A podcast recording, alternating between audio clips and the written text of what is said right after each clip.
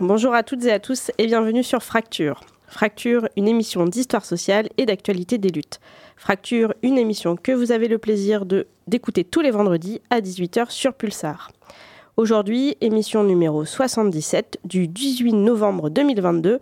Bonjour Daria. Bonjour à vous. Au début de cette émission, nous ferons le point sur la présence de l'extrême droite à Poitiers avec euh, Philippe, un militant de l'antifascisme poitevin. Et ensuite, Daria, tu euh, nous parleras de bâtiments, travaux publics, d'articulation entre euh, questions de classe et questions de race. Tout à fait, sur la condition ouvrière dans le bâtiment et le travaux publics en compagnie du sociologue Nicolas Jounin que nous aurons au téléphone tout à l'heure. Mais avant ça, quelques dates à venir.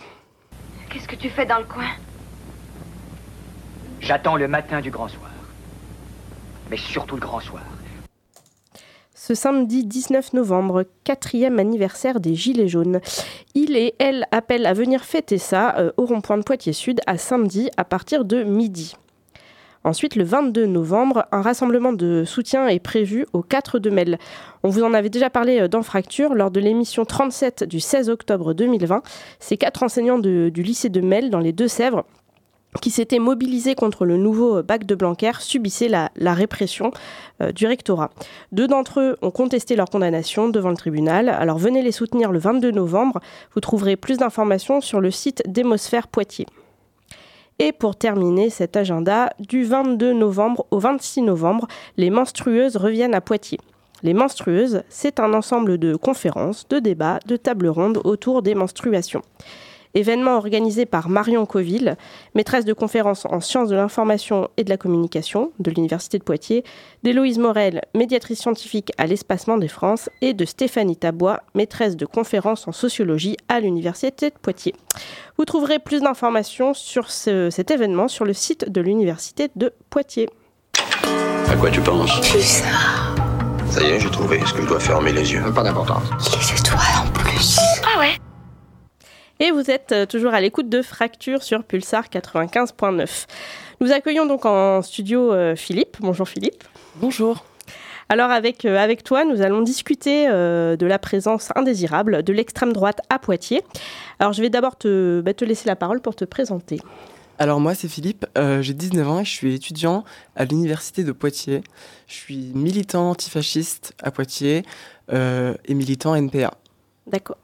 Alors donc vous avez, euh, vous avez publié un communiqué euh, s'intitulant Tag raciste à l'université de Poitiers.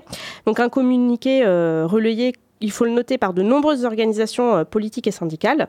Alors, est-ce que tu peux revenir sur, bah, l'affaire en fait qui, qui, occupe ce communiqué? Alors, ce qui s'est passé, c'est qu'en fait, ce tag raciste a été vu et trouvé lundi matin sur la faculté de droit, donc sur le campus de Poitiers, avec le prénom du militant et écrit Metec dégage, donc euh, un terme très raciste et quelque chose de très raciste. Euh, qui plus est, il y avait euh, des symboles néo-nazis, qui est profondément, ce qui nous indigne profondément. Et c'est pas la première agression de ce genre. Il y a un contexte derrière. cet étudiant avait déjà été posté sur le compte de l'Uni. parce que les gens de l'Uni l'avaient insulté d'arabe et de terroriste. Donc c'est une genre de réaction, je pense, à cette vidéo. Donc l'UNI, euh, une soi-disant organisation euh, étudiante euh, d'extrême droite. effectivement, donc il y a eu plusieurs types d'agressions, d'intimidation à l'encontre de de, militants et de militantes d'extrême gauche et antifascistes. Alors comment vous, collectivement, vous réagissez face à ce type d'intimidation? Bah alors déjà, on est profondément indigné, profondément choqué et dégoûté par la même occasion. En 2022, on ne trouve pas ça possible encore de trouver euh, des tags racistes ou alors de se faire agresser euh, parce que euh, on a des opinions politiques qui divergent des leurs.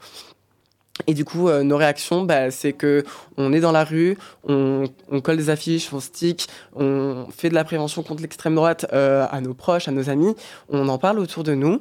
Et on tracte également, on trouve que c'est vraiment très important, mais surtout notre moyen de mobilisation, c'est la rue, c'est en allant manifester euh, contre l'extrême droite, mais aussi en allant manifester pour, euh, contre les, discriminations, contre le racisme, contre le fascisme qui est malheureusement de plus en plus présent euh, à Poitiers. Alors comme cette histoire précise se passe à l'université de Poitiers, est-ce que la présidence de l'université a, réagi, a, fait quelque chose? Alors la présidence de l'université de Poitiers a réagi par un email envoyé à tous les étudiants. Euh, qui, euh, je trouve, n'est pas vraiment satisfaisant.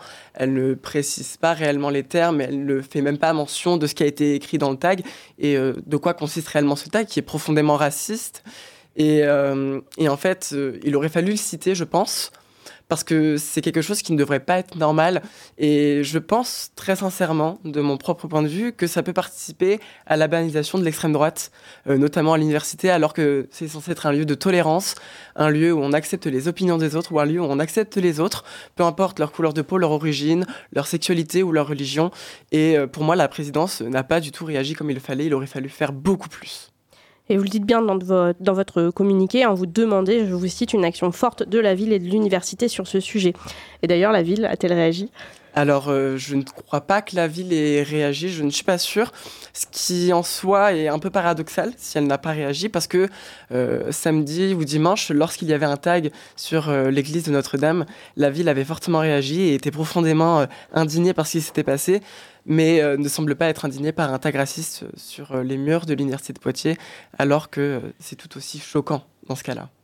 Oui, et on tient euh, à le dire, là, si c'est euh, effectivement dans l'univers étudiant euh, que ça se passe, en fait, n'importe quel militant, n'importe quelle personne peut être touchée par ces intimidations, et puis c'est important que tout le monde les dénonce. Alors, on comprend bien, hein, évidemment, tu le disais, qu'il s'agit, s'agit pas juste de cette histoire, hein, juste de, ce tag. tout cela s'inscrit dans un contexte un plus, plus général de la montée de l'extrême droite. On en a parlé à de nombreuses reprises sur Fracture, et on retrouve finalement cette ambiance du national international à Poitiers euh, localement. Est-ce que c'est est-ce que habituel dans notre ville? Comment est-ce que c'est voilà tu est-ce que tu peux développer un peu cette question? Alors moi je trouve que c'est habituel et même c'est de plus en plus présent. C'est-à-dire qu'on se balade dans les rues de Poitiers, on voit euh, des sticks de l'Action française, des sticks de l'Uni, euh, des affiches pro-royalistes et même qui sont racistes, xénophobes, qui sont contre l'immigration et qui qui, euh, qui blâment l'immigration euh, pour des choses qu'elles ne font pas forcément, euh, c'est-à-dire les agressions des gens. Bon, c'est vraiment un cliché que l'extrême droite pense, alors qu'en soi, c'est vraiment pas le problème majeur qui se trouve sur Poitiers. Moi, je trouve que c'est réellement l'extrême droite qui pose un, réel problème. Et c'est vrai qu'on voit qu'elle est de plus en plus présente. Elle essaye d'intimider les étudiants à l'université de Poitiers. Euh, il n'y a pas que ce cas-là, malheureusement. Il n'y a pas que le cas euh, du tag raciste, euh, malheureusement. Et, mais nous, on ne baissera pas la tête, on continuera de militer, on continuera d'être contre l'extrême droite, on continuera d'être antifasciste, d'être antiraciste, et c'est pas l'extrême droite qui va nous faire peur, ça c'est sûr. Oui, à noter, on l'avait évoqué dans Fracture, que les femmes aussi sont agressées par ce type euh, d'organisation. Euh, on se rappelle notamment de la, de la, dégradation des locaux du planning familial euh, à Poitiers.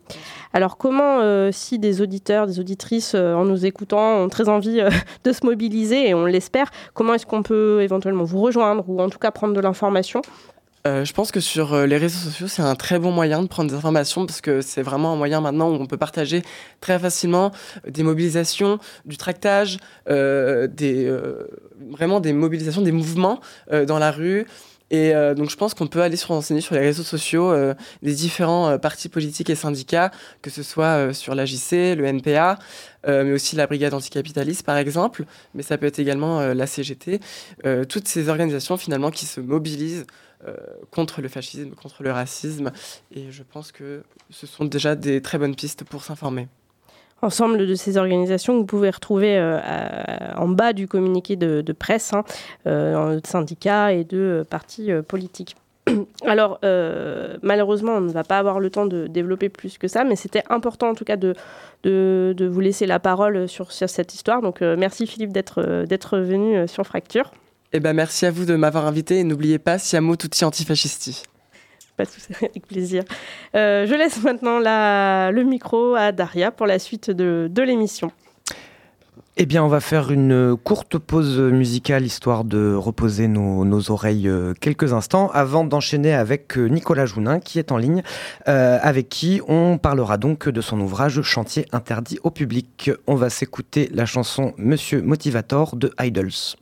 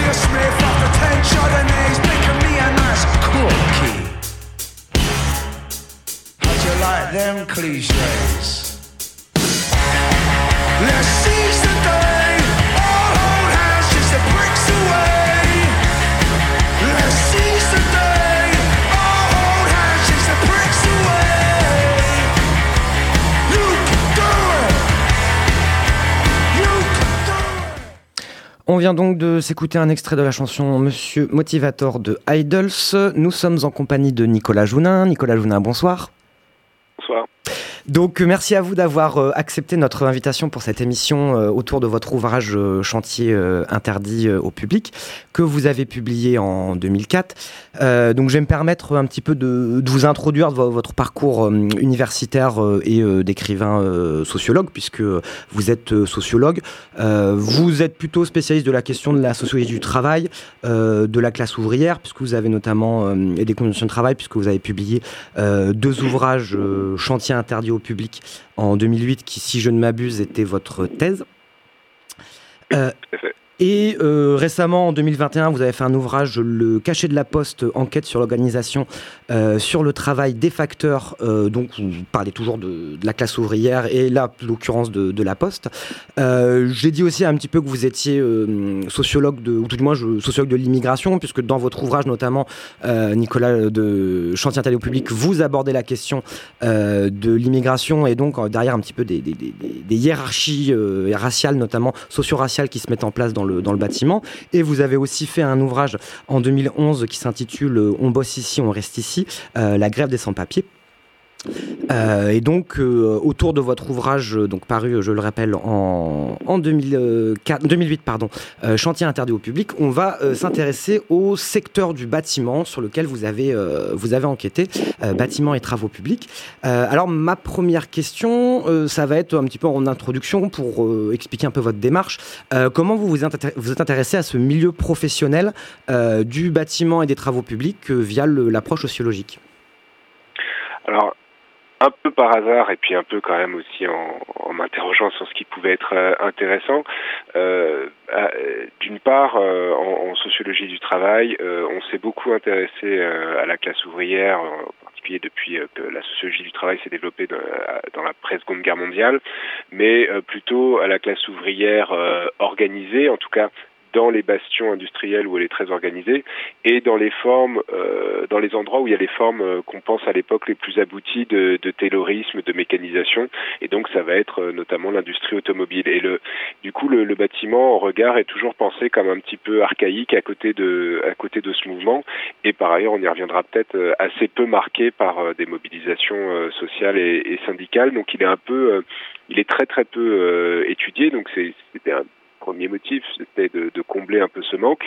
Et puis en fait, moi, je, je viens pas de la sociologie du travail. J'étais à ce moment-là dans, un laboratoire de l'université Paris 7 qui euh, s'intéressait plutôt à la question des migrations et de ce qu'on a de ce qu'on appelle encore les, relations euh, interethniques, donc comment des, groupes euh, qui s'identifient en fonction de leur ethnicité euh, sont mis en relation euh, les uns avec les autres euh, et comment se créent éventuellement des, des, hiérarchies, des discriminations entre ces groupes.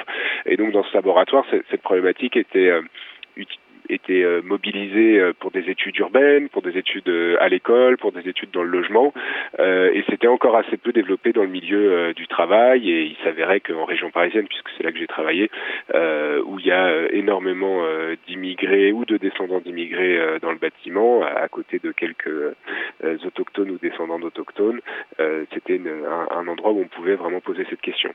Alors en effet, on le verra ça dans, dans la troisième partie, notamment, enfin l'articulation socio-raciale et la hiérarchie que ça implique dans le, dans le système du, du bâtiment. Euh, alors comment est-ce que, autre question un petit peu introductive sur la démarche sociologique et vous, votre, votre travail, euh, comment est-ce qu'en fait on mène une enquête de sociologie dans le secteur du bâtiment où a priori on est externe à ce milieu-là puisque vous, vous étiez universitaire et vous arrivez dans un milieu ouvrier, comment est-ce qu'on mène une enquête, comment est-ce qu'on euh, accumule des matériaux pour après pouvoir faire une, une recherche sociologique? Alors, bon, le principe d'être extérieur à un milieu, quel qu'il soit, c'est un peu l'idée d'une enquête. Si à chaque fois on connaissait le milieu avant de s'y intéresser, ce serait euh, pas toujours très intéressant, et puis euh, ça, ça, ça rendrait serait toujours les mêmes univers sociaux qu'on qu parcourrait et qu'on décrirait. Mais effectivement, c'est une question qui est, qui est intéressante et qu'on se pose tout au long de, de l'étude et qu'on peut se poser il n'y a pas une bonne réponse, euh, il y a différentes euh, réponses possibles. Euh, je, je sais que par exemple, à peu près à la même époque que moi, une autre sociologue s'était intéressée au, au- au secteur euh, du bâtiment euh, et était passée en sollicitant euh, les autorisations euh, des, des directions d'entreprise qui permet, euh, une fois qu'on les obtient, et si on les obtient, ce qui a été euh, très long dans son cas, ce qui a été impossible dans le mien, euh, mais même si moi je l'ai moins demandé, euh, ce qui permet du coup d'avoir accès euh, bah, justement à un petit peu comment pensent ces directions d'entreprise, éventuellement à des fournitures de documents, etc., mais ce qui en même temps euh, rend prisonnier des limites qui sont fixées, et en l'occurrence, elle, elle n'a pu interviewer des salariés que désignés par les entreprises, sans forcément pouvoir s'intéresser aux statuts qui divers et variés, notamment d'intérimaires qui existaient, euh, dans un cadre euh, très limité de une heure par entretien et euh, dans les locaux, dans des bureaux qui étaient juste à côté de la direction. Une parole très Moi, contrôlée, quoi. Voilà. Moi, j'ai procédé euh, autrement, euh, sans dire que c'est mieux. En tout cas, c'est complémentaire et ça permet un autre point de vue et les, deux s'enrichissent mutuellement. C'est que effectivement, je me suis pas embarrassé des autorisations des entreprises. Mais comment on fait du coup quand euh, on passe en quelque sorte par en bas? Bah, On fait des entretiens, on cherche à rencontrer des gens, on fait des entretiens avec des, travailleurs du bâtiment. Donc ce que ce que j'ai fait, plusieurs dizaines d'en- d'entretiens. Mais en l'occurrence, pour mieux me familiariser, mieux comprendre et mieux voir en direct la manière dont se passent les chantiers, je me suis fait embaucher euh, comme euh, ouvrier du bâtiment euh, non qualifié au départ puisque je n'avais effectivement aucune qualification. Donc en parcourant les agences d'intérim, euh, pour ceux qui connaissent Paris dans le 10e arrondissement, le boulevard Magenta, il y a énormément d'agences d'intérim aujourd'hui encore hein, du, bâtiment et dans les dans les rues adjacentes. Donc en les parcourant, en y revenant plusieurs fois jusqu'à finalement réussir à, me faire embaucher, me faire envoyer sur des chantiers. Donc j'ai pu travailler comme ça neuf mois sur des chantiers du gros œuvre parisien. Euh, et c'est comme ça que j'ai recueilli le matériau. Alors la limite, c'est que je sais pas très très bien euh, comment résonnent les directions euh, d'entreprise du bâtiment. Euh, ce sont toujours des déductions à partir de ce que j'ai observé par en bas. Et après, l'avantage peut-être par contre par rapport à la sociologue que je citais tout à l'heure, c'est que j'ai une idée assez claire de comment ça se passe par en bas, sans censure ni parodie, parce que par exemple, quand un inspecteur du travail se présente sur un chantier, bah, il voit un petit peu à quoi ressemble le travail, mais en fait, c'est une espèce de parodie de travail parce qu'il faut cacher euh, comment on travaille pour de vrai, la pour, ne misère pas, et- euh, pour éviter les sanctions, la fermeture de chantier. Tout à fait. Euh, alors là, on, on- donc vous avez un petit peu expliqué votre, votre démarche.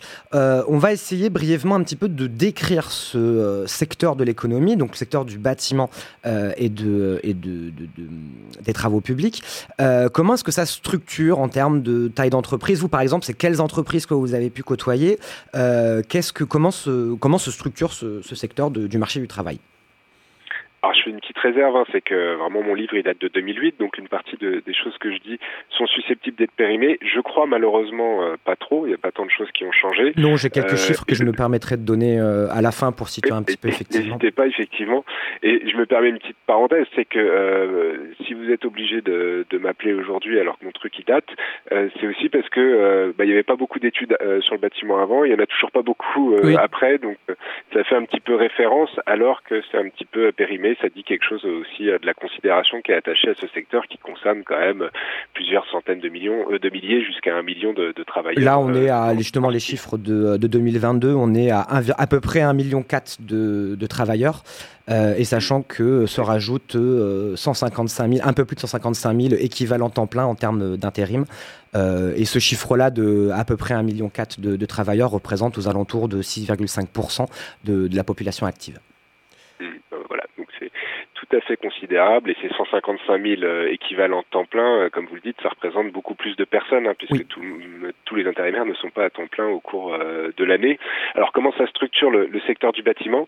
Euh, Il y a une spécificité du, du bâtiment français par rapport à d'autres bâtiments, d'autres secteurs du bâtiment à l'étranger, c'est qu'on a une domination euh, un peu sans partage, alors qui s'est peut-être un petit peu partagée avec euh, la croissance du bâtiment au cours des dernières années, avec les grands projets, projets notamment les Jeux Olympiques à Paris ou le, le Grand Paris, euh, où ça a permis à des entreprises peut-être moyennes de se développer, mais il y a grosso modo un oligopole concentré autour de trois grands groupes qui sont euh, Bouygues, Vinci euh, et Fage. Et après, on a d'autres groupes comme euh, Fayat, euh, qui sont euh, ou Razel, enfin qui sont de, de taille appréciable. Mais ces trois grands groupes euh, sont non seulement euh, des géants euh, à l'échelle française, mais euh, des géants à l'échelle internationale. Ça fait partie des plus grands groupes de BTP à l'interna- à l'international. Bon, là, Vinci euh, a fait déboire euh, au Qatar, mais fut un temps, Bouygues a été très présent en Arabie Saoudite. Ou... Oui. Si je peux me permettre de, de justement donner un chiffre, donc là, les entreprises que vous avez citées du, TP, euh, les chiffres de 2020 de l'INSEE sur le secteur professionnel, en fait, annoncent que sur le secteur du BTP, il n'y a que 6% des entreprises euh, du BTP qui, en fait, sont du TP. Et donc, on a une, comme vous dites, on a une extrême concentration, c'est-à-dire que sur l'ensemble du secteur, 95%, 95%, 94% pardon, des entreprises euh, sont pour le bâtiment et pour le TP en particulier, il n'y a que 6% d'entreprises qui répondent à cette euh, dénomination de, l'INSEE, des travaux publics. Et donc, comme vous le dites, on a une extrême concentration des, des travailleurs. Et sachant que dans le, dans le bâtiment, euh, le premier corps de métier représenté, ce sont les maçons, euh, notamment, notamment des, ouvriers que vous avez pu côtoyer et dont euh, vous avez analysé les conditions de travail euh, dans votre... ouvrage. Donc là, effectivement, on brosse un tableau un peu, rapide, mais en gros, on a un secteur qui est extrêmement concentré, avec des entreprises peu nombreuses, mais qui- pas au sens de la, la, la grosse entreprise fordiste qui va concentrer à Boulogne-Billancourt comme Renault en son temps euh, des, des milliers de, de travailleurs. Le paradoxe, c'est qu'on a trois grands groupes qui sont extrêmement puissants, euh, qui donnent le là, qui maîtrisent un grand nombre de chantiers, euh, dont on voit euh, les grues euh, colorées en orange pour Bouygues, en vert quand c'est Vinci, etc.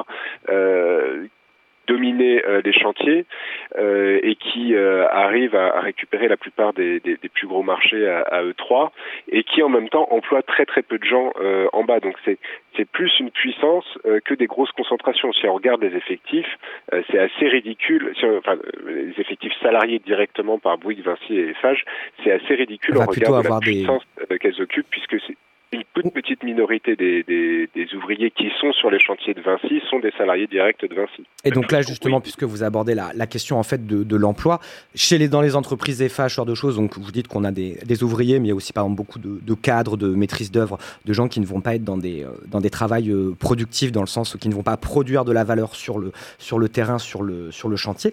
Euh, donc ces agences d'intérim, ces agences de ces entreprises, euh, pour euh, recruter de la main d'œuvre, elles passent par des agences Donc quel rôle jouent ces agences d'intérim au sein de ce système du marché du travail propre au, BTP Alors, la raison pour laquelle une toute petite minorité euh, des salariés des chantiers sont des salariés directs de l'entreprise qui dirige le, chantier, euh, c'est parce qu'il y a tout un tas d'employeurs intermédiaires, et je veux dire par là à la fois des entreprises sous-traitantes et des agences d'intérim.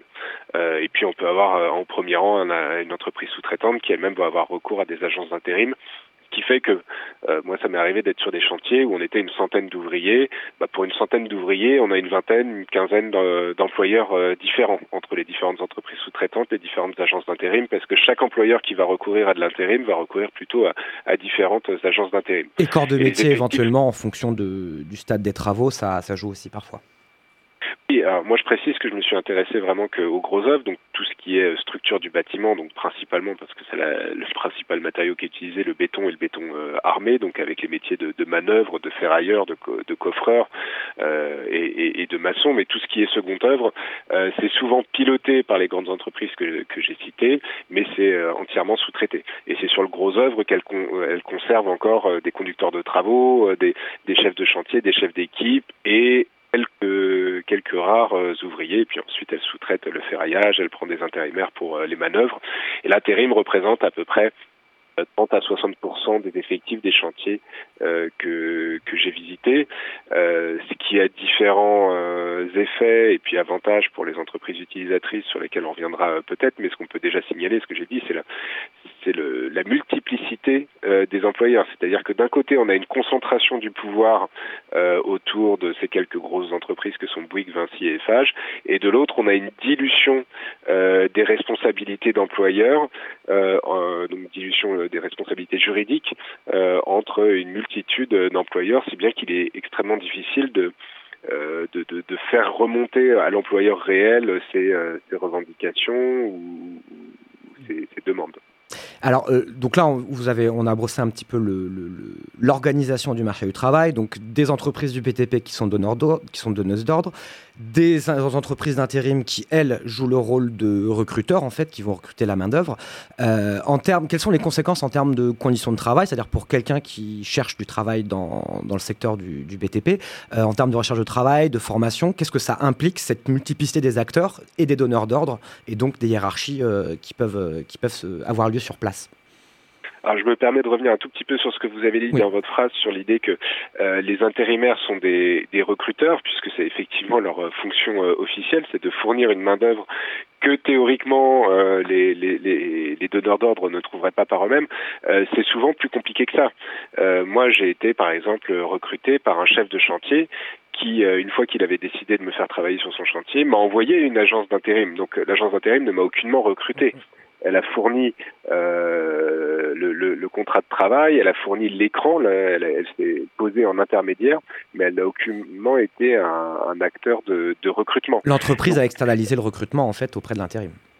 Voilà, donc on pourrait se poser la question, enfin je ne sais pas si les auditeurs et les auditrices se posent la question, mais à quoi ça sert euh, de recruter quelqu'un si c'est pour le renvoyer vers une agence d'intérim qui fait ça, euh, qui fait pas ça par euh, euh, bénévolement évidemment et qui, qui se fabrique un petit peu de profit euh, au, au passage. Euh, quel est l'intérêt? Est-ce que c'est pas du, du gaspillage? Donc l'intérêt il est lié après effectivement aux, réponses, enfin, à la question suivante que vous posiez, c'est c'est que le fait de passer par l'intérim permet d'une part d'avoir une multiplicité d'employeurs, donc d'empêcher les différentes formes de, de coalition. Euh, je, prends, je prends juste un exemple un peu concret. Euh, la, la seule grève euh, à laquelle j'ai assisté au cours de, de mes neuf mois, euh, c'était une grève euh, parce qu'il faisait euh, moins 5, moins 10 et que il avait ne- neigé les jours précédents.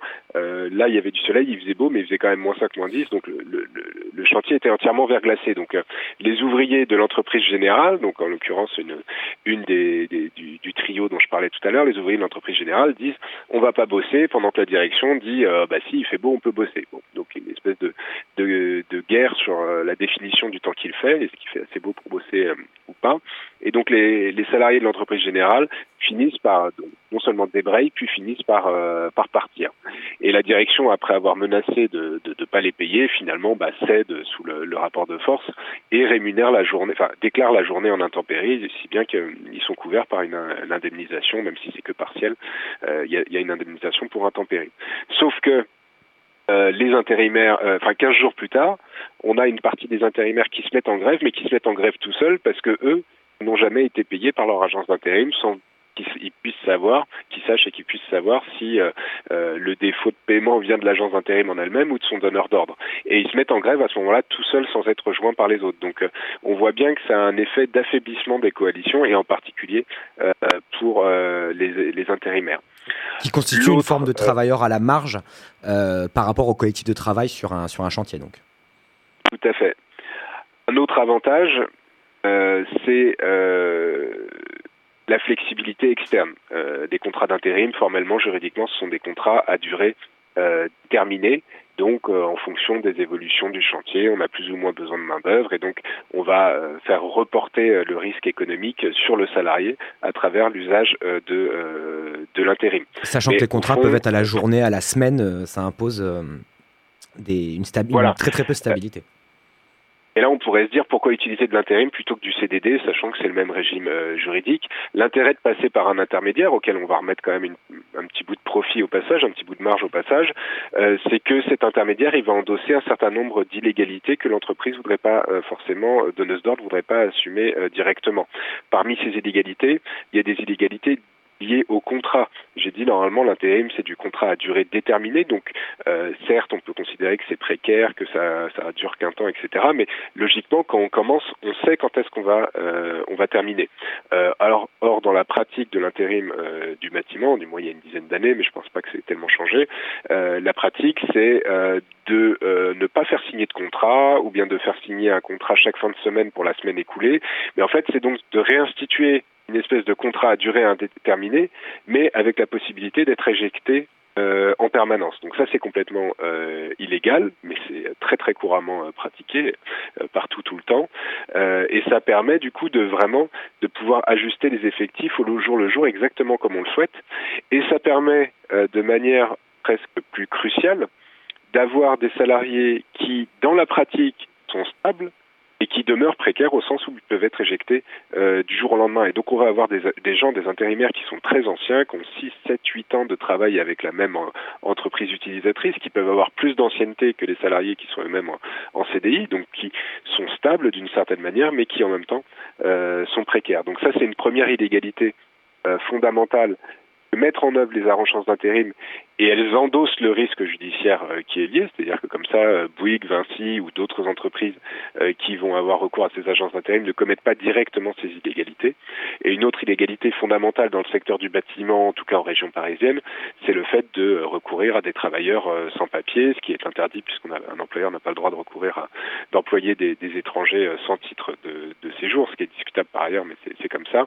Euh, donc le, on, les, les entreprises de, de, utilisatrices externalisent en quelque sorte ces, cette illégalité, sous-traitent cette illégalité aux agences d'intérim qui vont leur fournir euh, des travailleurs euh, sans papier. En se cachant éventuellement en disant on n'était pas au courant, c'est le genre de discours qui arrive. euh, oui, elles ne sont pas elles-mêmes très très menacées hein, dès lors qu'elles se font euh, euh, éventuellement toper. euh, elles pourront dire qu'elles n'avaient pas vu que la carte euh, était fausse, hein, puisque elles vont jamais euh, embaucher quelqu'un qui ne fournit pas euh, euh, soit un faux document, soit les vrais documents de quelqu'un, euh, de telle sorte qu'elle puisse ensuite euh, se, se défausser. Et on voit très très peu d'employeurs qui sont mis en cause pour euh, cette infraction. Alors, euh, on va faire une courte pause musicale avant de passer à notre deuxième partie, un petit peu sur la, la condition ouvrière, un petit peu voir quels sont les profils euh, que vous, vous avez pu euh, constater sur le, terrain. Donc, on va faire une courte pause musicale en écoutant Sexy Sushi.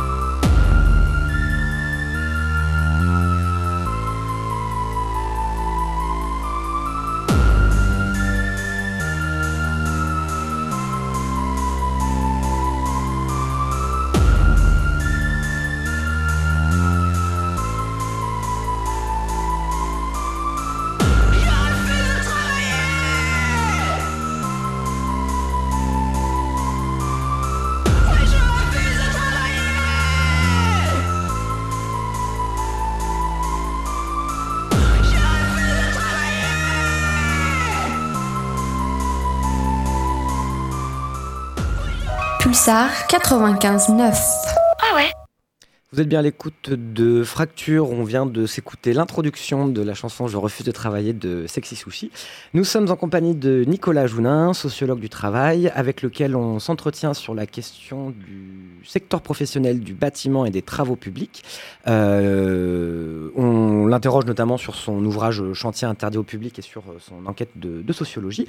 Euh, dans une première partie, on a vu un petit peu comment se structurait le secteur professionnel, notamment vis-à-vis des entreprises, euh, quels étaient les acteurs du, secteur, donc les entreprises du BTP, les agences d'intérim. Et là, dans une deuxième partie, on va s'intéresser un petit peu plus à la, à la condition ouvrière. Euh, donc, qui sont les personnes qui composent euh, ce secteur, quoi, les travailleurs, les ouvriers, les ouvrières de ce, de ce secteur. Vous, dans votre enquête, euh, quels sont les grands profils, si on peut dire, type d'ouvriers que vous avez que vous avez rencontrés au cours de, de votre démarche? Alors j'insiste encore une fois sur, que le, sur le fait que le bâtiment c'est extrêmement euh, large et varié. On a une très grande palette de métiers. et On a des gens qui sont euh, presque, enfin qui sont plus du côté euh, du pôle artisan, voire artiste. Tout ce qui va être là, moi, je parle vraiment que du gros œuvre, hein, les métiers du, du béton armé. Bah, tout d'abord, ce qui est frappant en région parisienne, c'est que bah, tout le monde s'étonnait de, puisque moi donc je travaille sur des chantiers, tout le monde s'étonnait de ce que je sois français et que je sois à ces postes-là. Donc euh, par contraste, ça révèle que euh, la norme euh, en région parisienne, dans le gros œuvre, euh, c'est d'être euh, immigré dans le sens, dans le sens d'avoir euh, migré depuis un pays d'origine à l'âge adulte, quoi, et de pas avoir fait l'école en France. Donc ça c'est la, la la première chose. Donc des immigrés qui sont ensuite dans des situations euh, euh, extrêmement euh, diverses à l'égard de, l'administration. Il y a des gens qui ont pu, qui sont là depuis très longtemps et qui ont pu obtenir la nationalité française. Et puis il y a des gens qui ont des titres de séjour plus ou moins précaires. Et puis il y a des gens qui n'obtiennent pas de, de titre de séjour. Et comme en tant qu'immigrés, évidemment, ils sont stratifiés, enfin, ils sont soumis à cette logique de stratification administrative et, civique.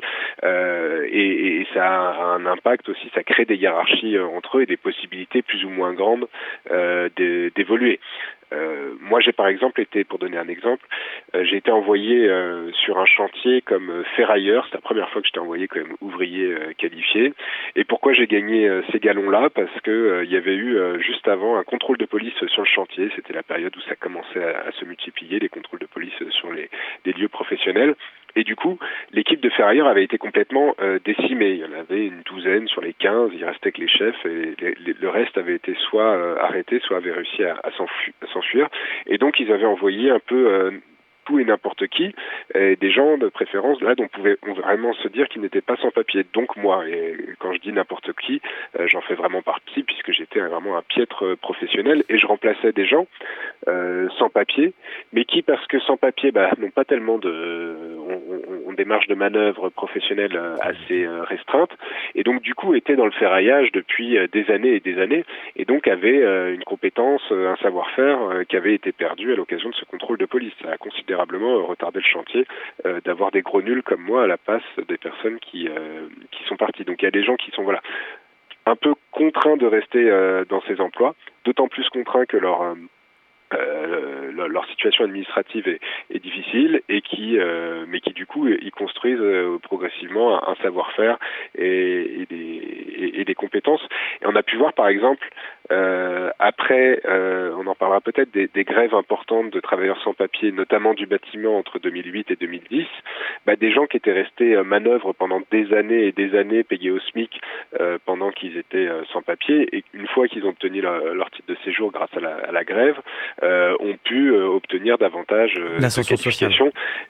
Voilà, même si euh, ils peuvent ensuite être en but à des discriminations euh, racistes qui n'ont plus aucun fondement sur le titre de séjour, mais qui, euh, qui existent quand même. Alors là justement on parle beaucoup de- de- d'intérimaires. Euh, c'est quoi les, les- les distinctions que ça crée en fait le statut d'intérimaire par rapport au CDI, euh, notamment sur un chantier euh, indépendamment donc de, l'origine ou, ou pas, indépendamment de l'origine socio-raciale Oui. supposée, supposée des personnes. Cette distinction entre intérimaire et salarié en CDI, qu'est-ce que ça implique en termes de rapport de pouvoir, de loyauté Qu'est-ce que ça, qu'est-ce que ça donne sur le chantier? Alors c'est pas seulement entre intérimaires et, et, et les autres, c'est aussi en- de manière générale entre les salariés de l'entreprise donneuse d'ordre, donc ceux qui ont euh, sur leur bleu de travail les mêmes couleurs que celles qu'on retrouve sur la grue, en gros, les salariés de Bouygues sur un, un chantier Bouygues. Oui, ou qui vont avoir le nom de l'entreprise sur le dos, euh, c'est bien souvent. Voilà.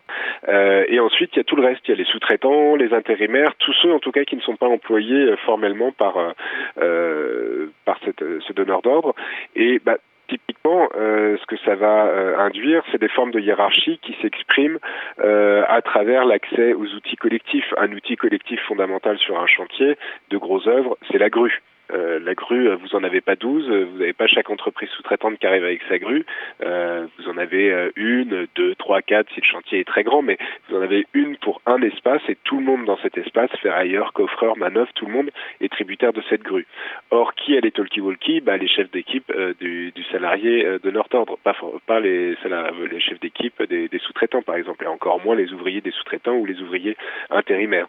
Donc vous êtes toujours en train de, de batailler pour avoir accès à cet outil outil collectif fondamental qu'est la grue, euh, parfois à renoncer et quand c'est faisable, euh, à essayer de, faire la manutention vous-même, donc en vous exposant à une pénibilité, à des risques euh, supplémentaires, et quand c'est pas faisable, à s'exposer à du stress supplémentaire parce qu'on n'arrive pas à, avancer dans son travail, sachant qu'on est soumis à une intense pression sur sur la cadence. Il se passe pas une journée sans qu'on coule quelque chose, donc il y a toujours la perspective du camion de béton qui arrive vers 15-16 heures en fin de journée, et il faut avoir mis en place euh, tous les éléments, euh, que ce soit pour des murs, des, euh, des planchers, des poutres, etc., pour que ce soit effectivement que ce soit effectivement coulé.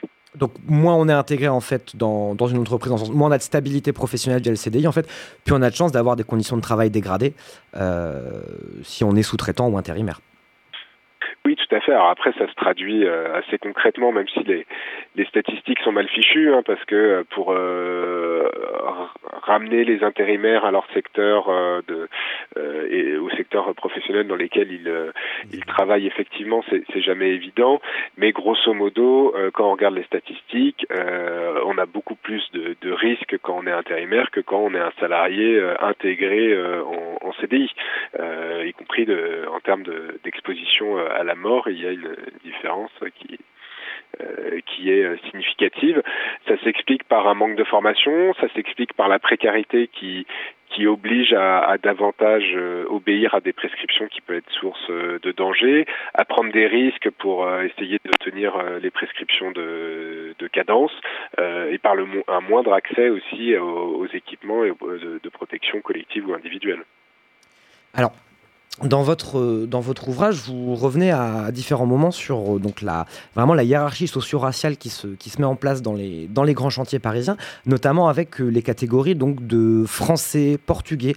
Est-ce que, et notamment après, vous expliquez un terme qui revient souvent, c'est les mamadou euh, sur les chantiers. Est-ce que vous pouvez un petit peu décrire comment fonctionne et s'organise cette distribution du travail, là en l'occurrence, basée sur une distinction socio-raciale? Donc, si on dessine à gros traits, on a euh, sur un chantier euh, des conducteurs de travaux euh, qui sont bien souvent des Français grandis en France, éventuellement des descendants mais eux-mêmes euh, grandis en France. On a en dessous des chefs de chantier qui sont euh, soit français, soit plus souvent immigrés européens et en particulier euh, portugais. Puis des chefs d'équipe qui sont de, l'entreprise générale, toujours l'entreprise de nos d'ordre, qui sont majoritairement portugais, et éventuellement d'autres immigrations anciennes, par exemple algériennes. Euh, et ensuite, on a des ouvriers qualifiés du donneur d'ordre, par exemple des coffreurs, qui sont là encore majoritairement portugais, puis c'est un petit peu mélangé. Euh, il y aura des, des, des- des immigrés euh, maghrébins, euh, voire euh, maintenant euh, d'Afrique subsaharienne. Ensuite, quand par exemple on, on bascule chez les sous-traitants du, du ferraillage, là on va avoir donc des gens qui vont être plus mal payés, plus mal considérés sur le chantier, très très souvent intérimaires et qui vont être assez souvent des immigrés maghrébins, en tout cas c'était le cas il y a une dizaine d'années, euh, assez jeunes euh, et avec des titres de séjour précaires ou sans titre de séjour. Et euh, on avait ensuite des manœuvres intérimaires. Alors dont le- l'entreprise utilisatrice était directement l'entreprise générale, mais pour autant c'était des intérimaires qui étaient souvent des, immigrés ouest africains et souvent, enfin avec des titres de séjour précaires ou sans titre de séjour. Donc une, espèce de hiérarchie ethnico-raciale qui peut s'expliquer euh, en partie par la succession historique des, migrations, mais pas que dans la mesure où, euh, bah, par exemple, l'immigration algérienne, est en réalité plus ancienne que l'immigration euh, portugaise. hein. Il y avait énormément d'immigrés algériens déjà dès les années euh, 50. D'ailleurs, c'est pas vraiment de l'immigration avant l'indépendance puisque c'était un département français, mais beaucoup d'Algériens en France et encore dans les années 60 une immigration très très forte, alors que l'immigration portugaise se développe plutôt dans les années 60-70 euh, mais ont été euh, davantage favorisés au regard euh, des, immigrations maghrébines.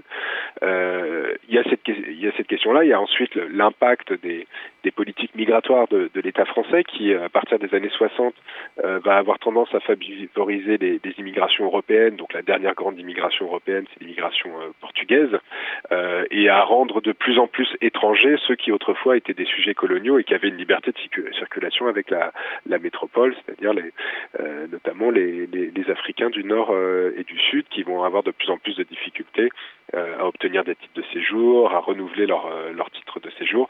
Et cette précarité administrative va avoir un une va s'articuler à la précarité du travail, c'est qu'ils vont être davantage assignés aux, positions les, plus précaires, les plus précaires dans le travail.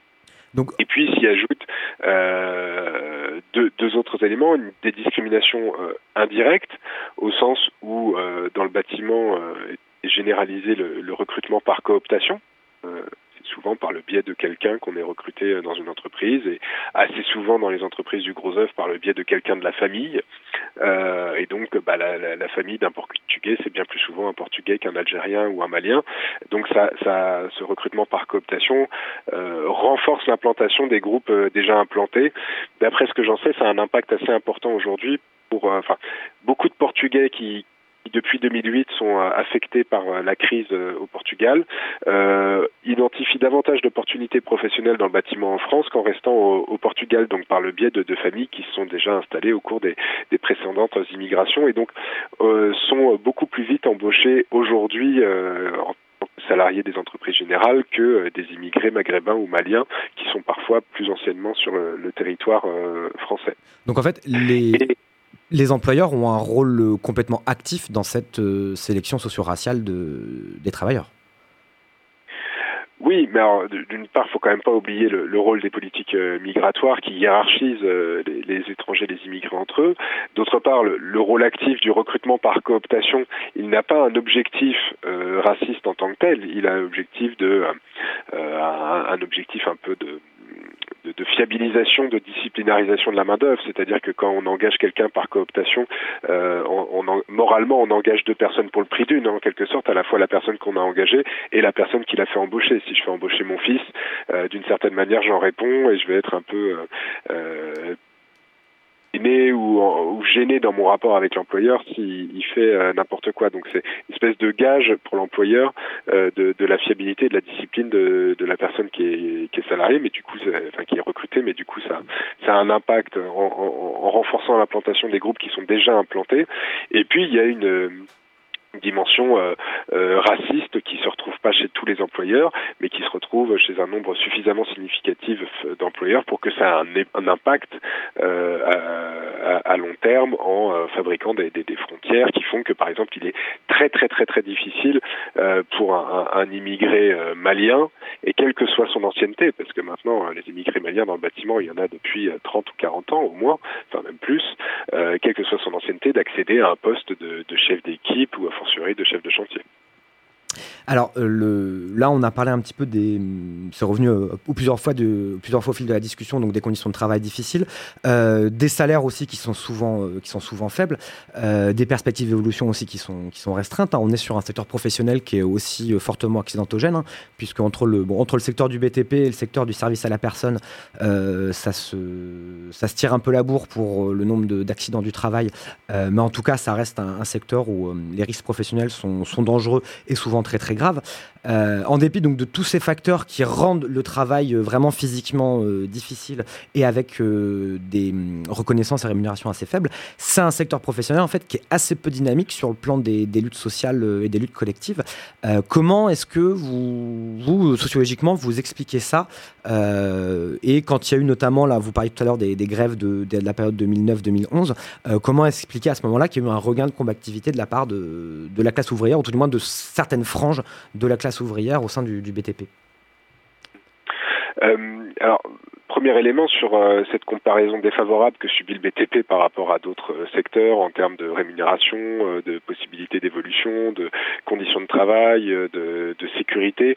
voilà, c'est tout à fait vrai et c'est assez peu envisagé par les employeurs et leurs représentants dans les fédérations patronales qui, depuis à peu près un siècle et demi maintenant, se plaignent d'une pénurie de main-d'œuvre dans le bâtiment. Donc oui. ça fait un siècle et demi qu'on, enfin, vous entendrez toujours euh, des organisations patronales du bâtiment se plaindre de la pénurie de main-d'œuvre sans jamais euh, réfléchir à pourquoi ils arrivent malgré tout à construire des bâtiments et avec qui euh, et pourquoi euh, il n'améliore pas les conditions d'emploi, de travail, de, rémunération si effectivement il y a pénurie de main d'œuvre.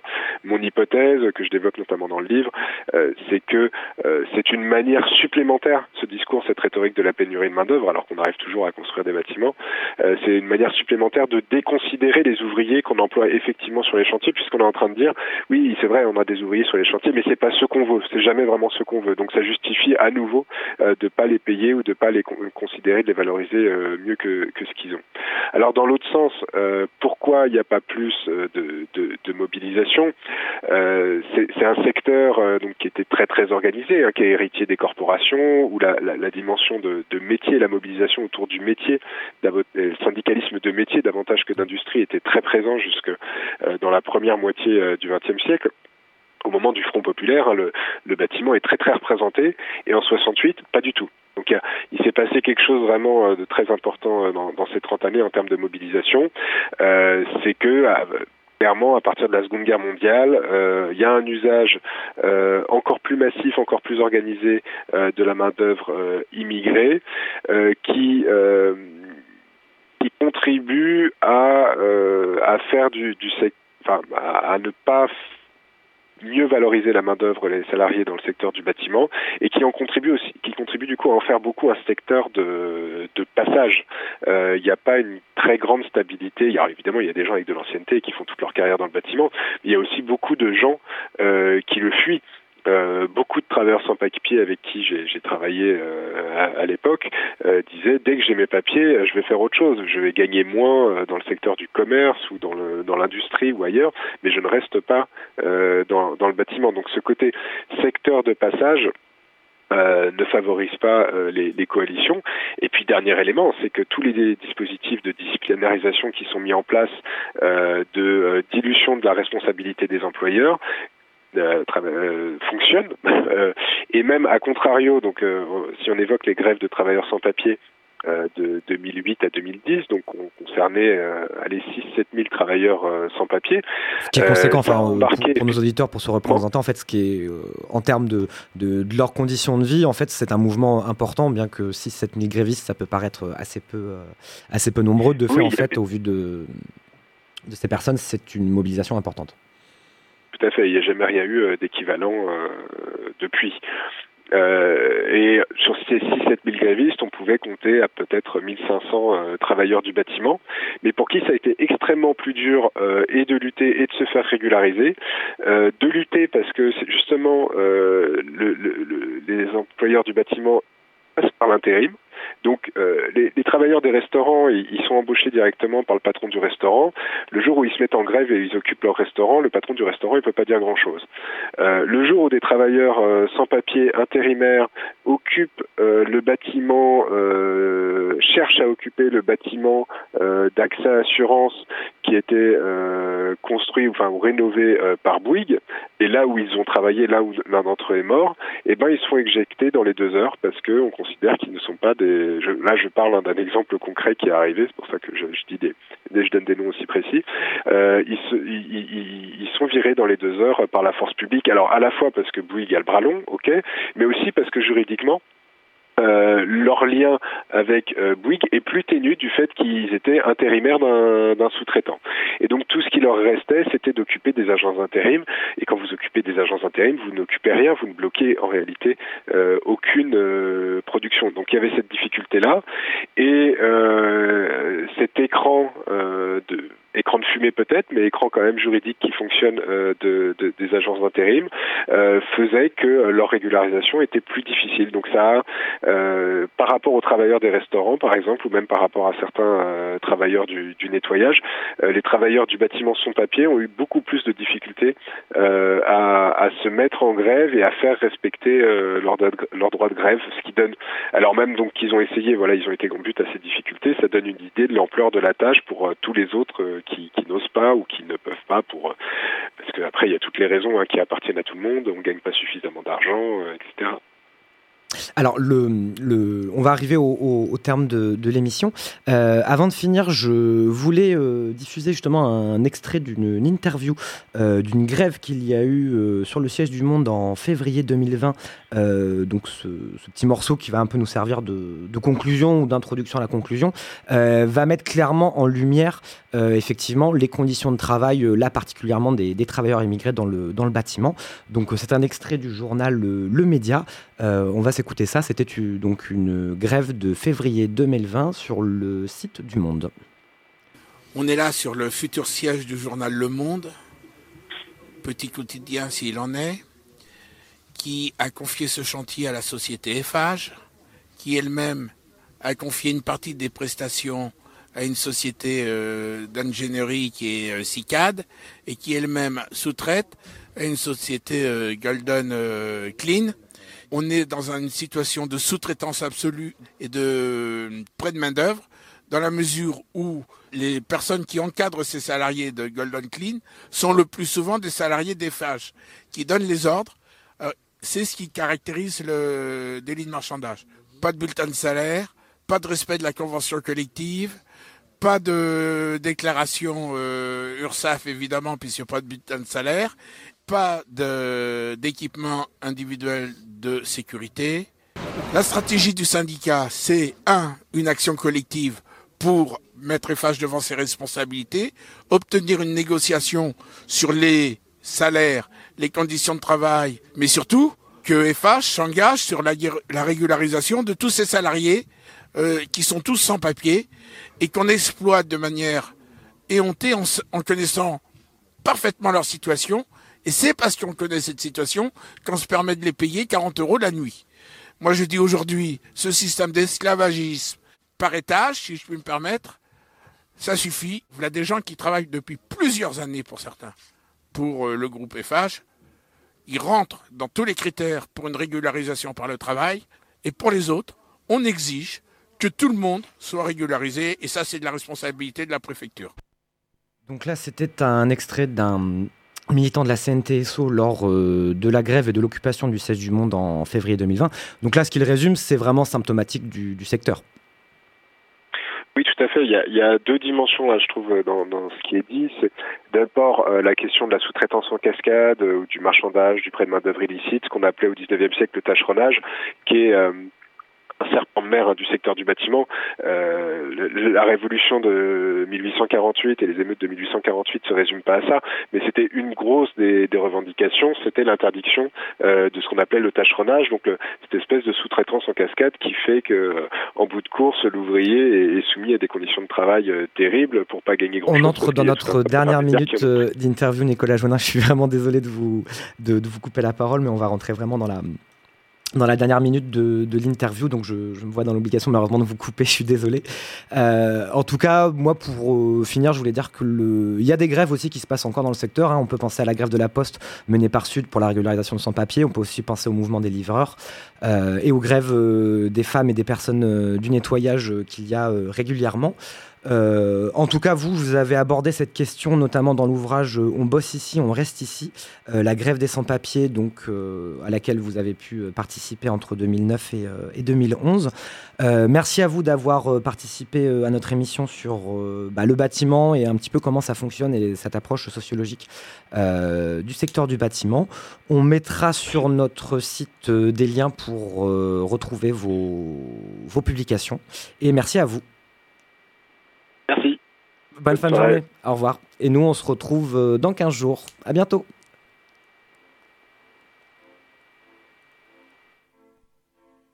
Fracture, c'est fini pour aujourd'hui. On se retrouve vendredi prochain de 18h à 19h sur Pulsar 95.9. Pour nous suivre et nous réécouter, c'est sur le site de Pulsar à la rubrique Fracture ou sur notre blog fracture.noblogs.org et pour nous contacter, c'est sur l'adresse mail suivante fracture au pluriel avec un s donc autistiki.org a u t i s t i c i.org. À bientôt.